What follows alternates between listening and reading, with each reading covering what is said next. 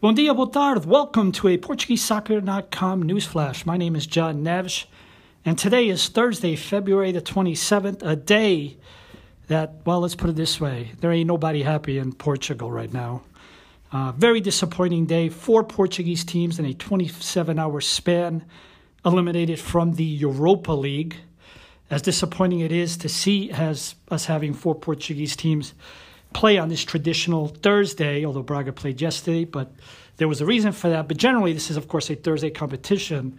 Um, we all thought we had our chances because if there's one competition that I think Portuguese clubs can succeed in, and there's evidence to that with Benfica um, five, six years ago making back to back Europa finals, and of course, who could forget the great Porto Braga Europa final in Dublin. Um, Portuguese clubs, they can do it there's a history and that says we can't do it. But unfortunately, although Portuguese clubs in the past year have done better in Europe and have improved the coefficient to where we have overtaken Russia from sixth place and now jumped into fifth place over them. Um, unfortunately, although we have no more teams left, neither does Russia. We're going to finish in fifth place and pretty much are all set um, to have a third Champions League spot during the 2021 22 season, but that's still far away. So the question to ask is you know, even though we took a big step tonight, why are we not enjoying the same success than we did when we said Benfica went to the Europa back to back finals and Porto Braga Europa final? And if you recall correctly, even Sporting made a big run the year going as far as I believe it was the semifinals. So what's happened that six to 10 years ago, we were a regular contender, not just to get to the quarterfinals, but to make it farther to the point now where we now struggle. And although Benfica did make it to the quarterfinals last year, um, we lost Eintracht Frankfurt, as of course a very good Bundesliga team. But I think when you think about European history, um, one would think that one of the bigger Portuguese clubs um, would go in with an expectation that with history on their side, they should advance. But it hasn't happened. And here is my theory on why I think Portuguese clubs are nowhere near where we are compared to six to 10 years ago. And that's the third party system.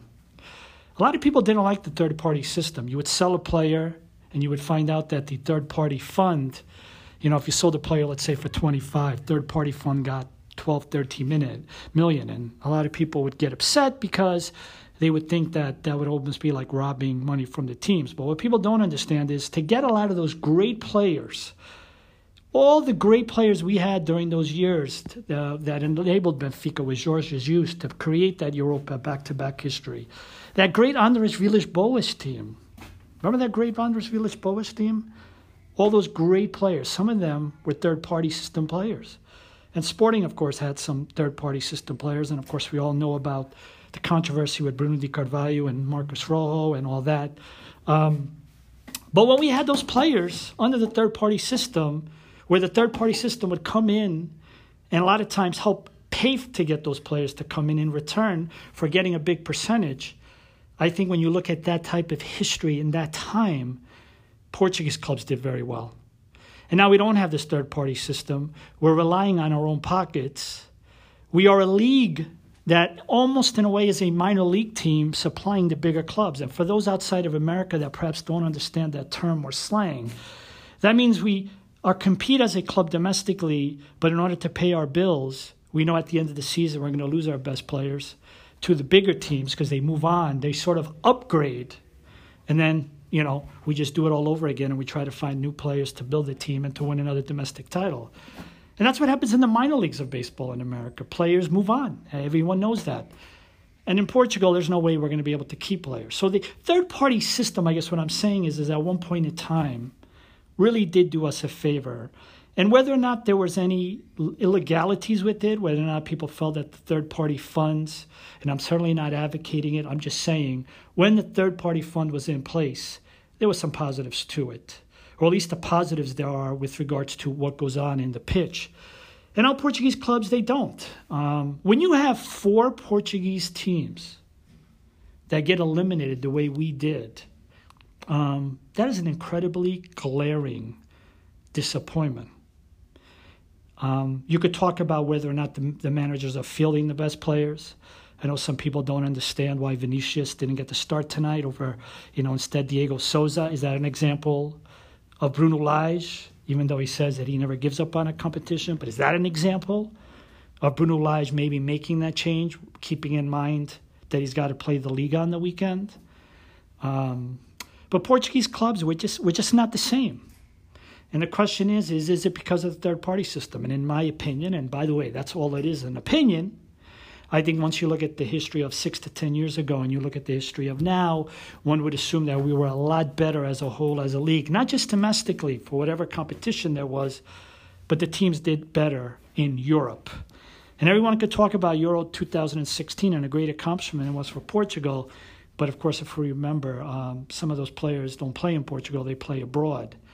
And tonight, we had eight Portuguese managers this week with Ruben Amorim yesterday with Braga play. The four domestic managers all lost, and the four abroad, including Pedro Martins, congratulations, knocking off my Arsenal.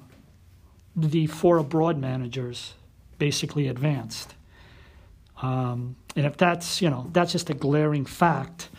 Um, is the Portuguese league not good anymore? I think the Portuguese league is good. It's as exciting it is for fans and as, as emotional.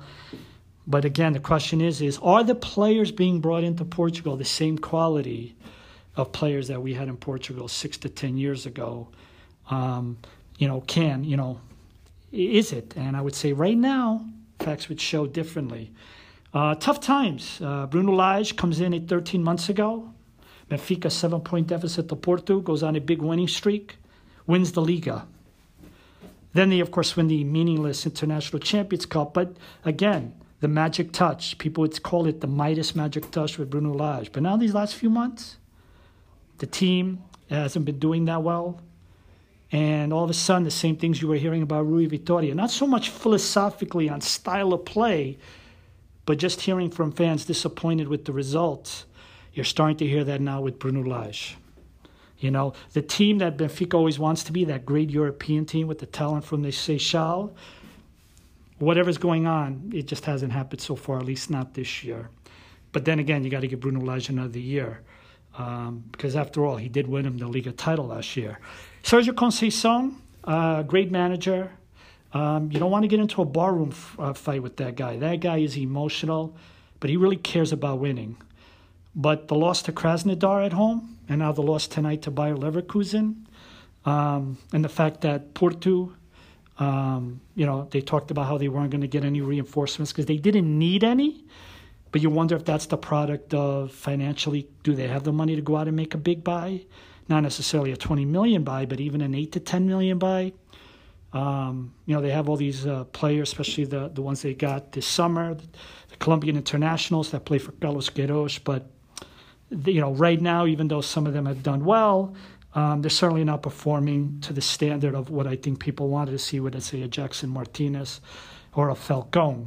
Um, um, you know, those type of Colombians that they used to have on the team, they're probably not operating on their level. And Sporting, um, a lot of question marks whether Silas is the right manager.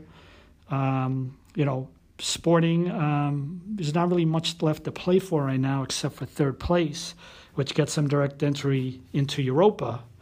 Um, but certainly it's not that year yet when you finish third and you get to play in the Champions League preliminaries. But, um, you know, fans, in, and it's all been documented in the news. Fans are just going to continue to be very disappointed.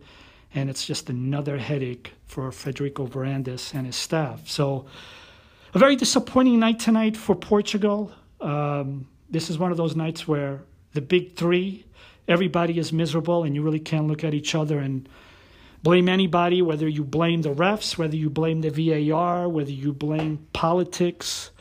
Um, tonight, there's none of that. Uh, we play. We the Portuguese teams flat out played teams from other countries, and when it came down to it, we lost to a team from the Ukraine. We lost to a team from Scotland. Oh, by the way, two very good teams: Shakhtar with Portuguese man Luis Castro and you know Glasgow Rangers. Uh, great story they are with Gerrard, who's leading the resurgence after five, six years ago, the club was sent down to the fourth division, bankrupt. They rebranded, they've come back. Um, but certainly, Portuguese clubs, at least this week, have shown that our best against the best of Scotland and Ukraine just hasn't worked out so far. And Sporting, Um, Basika Sehir, and I apologize if I don't know pronounce that right. They're certainly not Besiktas. They're not Galatasaray. They're not Fenerbahce. Uh, but certainly the fourth or fifth best team. And again, I'm not really entirely sure where they fit into the spectrum of Turkish soccer. Um, they, of course, tonight took care of business and beat Sporting, uh, scoring uh, four goals at home and doing what you're supposed to do when you're at home, and that's score a lot of goals and win the match. So it's a very disappointing uh, night tonight, folks. Um, fortunately, the Liga returns this weekend, especially with the big three starting play on Sunday. Uh, week uh, 23 stretches from Friday to Tuesday. And hey, no more Thursday night football. You know, now it's going to kind of get right back to normal, and there won't be as many Monday night games, and we'll be able to go back to a Friday, Saturday, Sunday schedule, mostly Saturday, Sunday. And then, of course, we'll see what happens uh, with with the Liga race and who will finish third, which I think is a great race between Sporting and Braga. Um, but tonight uh, was not our night. It was not the night for Portugal. And there's really nothing much you can do except uh, forget about it and move on. This has been a PortugueseSoccer.com newsflash.